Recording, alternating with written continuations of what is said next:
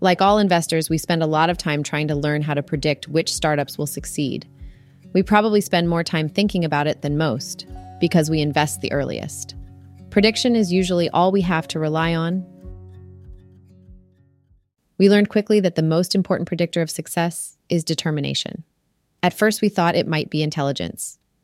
Everyone likes to believe that's what makes startups succeed. It makes a better story that a company won because its founders were so smart. The PR people and reporters who spread such stories probably believe them themselves. But while it certainly helps to be smart, it's not the deciding factor. There are plenty of people as smart as Bill Gates who achieve nothing. In most domains, talent is overrated compared to determination, partly because it makes a better story, partly because it gives onlookers an excuse for being lazy, and partly because after a while, determination starts to look like talent. I can't think of any field in which determination is overrated, but the relative importance of determination and talent probably do vary somewhat.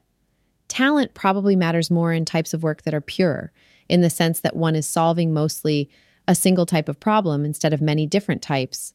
I suspect determination would not take you as far in math as it would in, say, organized crime. I don't mean to suggest by this comparison that types of work that depend more on talent are always more admirable. Most people would agree it's more admirable to be good at math than memorizing long strings of digits, even though the latter depends more on natural ability. Perhaps one reason people believe startup founders win by being smarter is that intelligence does matter more in technology startups than it used to in earlier types of companies. You probably do need to be a bit smarter to dominate internet search than you had to be to dominate railroads or hotels or newspapers. And that's probably an ongoing trend. But even in the highest of high tech industries, success still depends more on determination than brains. If determination is so important, can we isolate its components? Are some more important than others? Are there some you can cultivate?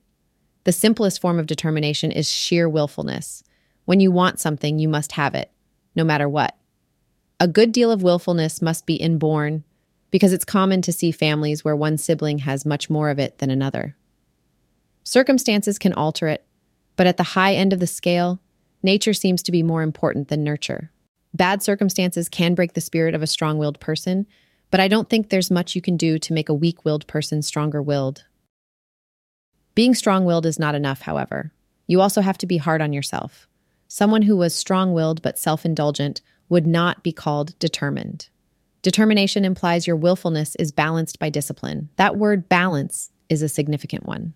The more willful you are, the more disciplined you have to be. The stronger your will, the less anyone will be able to argue with you except yourself. And someone has to argue with you because everyone has base impulses. And if you have more will than discipline, you'll just give in to them and end up on a local maximum like drug addiction. We can imagine will and discipline as two fingers squeezing a slippery melon seed. The harder they squeeze, the further the seed flies. But they must both squeeze equally, or the seed spins off sideways. If this is true, it has interesting implications because discipline can be cultivated and, in fact, does tend to vary quite a lot in the course of an individual's life. If determination is effectively the product of will and discipline, then you can become more determined by being more disciplined. Another consequence of the melon seed model is that the more willful you are, the more dangerous it is to be undisciplined. There seem to be plenty of examples to confirm that. In some very energetic people's lives, you see something like wing flutter, where they alternate between doing great work and doing absolutely nothing. Externally, this would look a lot like bipolar disorder. The melon seed model is inaccurate in at least one respect, however. It's static. In fact, the dangers of indiscipline increase with temptation, which means, interestingly, that determination tends to erode itself. If you're sufficiently determined to achieve great things, this will probably increase the number of temptations around you. Unless you become proportionally more disciplined, willfulness will then get the upper hand, and your achievement will revert to the mean. That's why Shakespeare's Caesar thought thin men so dangerous. They weren't tempted by the minor perquisites of power, the melon seed model implies it's possible to be too disciplined, is it? I think there probably are people whose willfulness is crushed down by excessive discipline, and who would achieve more if they weren't so hard on themselves. One reason the young sometimes succeed where the old fail is that they don't realize how incompetent they are. This lets them do a kind of deficit spending. When they first start working on something, they overrate their achievements. but that gives them confidence to keep working, and their performance improves.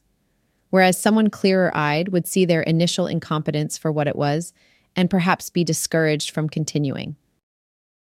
There's one other major component of determination ambition. If willfulness and discipline are what get you to your destination, ambition is how you choose it.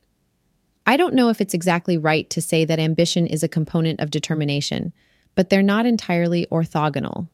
It would seem a misnomer if someone said they were very determined to do something trivially easy. And fortunately, ambition seems to be quite malleable. There's a lot you can do to increase it. Most people don't know how ambitious to be, especially when they're young. They don't know what's hard or what they're capable of. And this problem is exacerbated by having few peers. Ambitious people are rare, so if everyone is mixed together randomly, as they tend to be early in people's lives, then the ambitious ones won't have many ambitious peers. When you take people like this and put them together with other ambitious people, they bloom like dying plants given water. Probably most ambitious people are starved for the sort of encouragement they'd get from ambitious peers, whatever their age. Achievements also tend to increase your ambition. With each step, you gain confidence to stretch further next time. So, here in sum is how determination seems to work it consists of willfulness balanced with discipline, aimed by ambition. And fortunately, at least two of these three qualities can be cultivated. You may be able to increase your strength of will somewhat. You can definitely learn self discipline, and almost everyone is practically malnourished when it comes to ambition. I feel like I understand determination a bit better now, but only a bit. Willfulness, discipline, and ambition are all concepts almost as complicated as determination. Note too that determination and talent are not the whole story. There's a third factor in achievement how much you like the work. If you really love working on something, you don't need determination to drive you. It's what you do anyway. But most types of work have aspects one doesn't like because most types of work consist of doing things for other people. And it's very unlikely that the tasks imposed by their needs will happen to align exactly with what you want to do. Indeed, if you want to create the most wealth, the way to do it is to focus more on their needs than your interests and make up the difference with determination.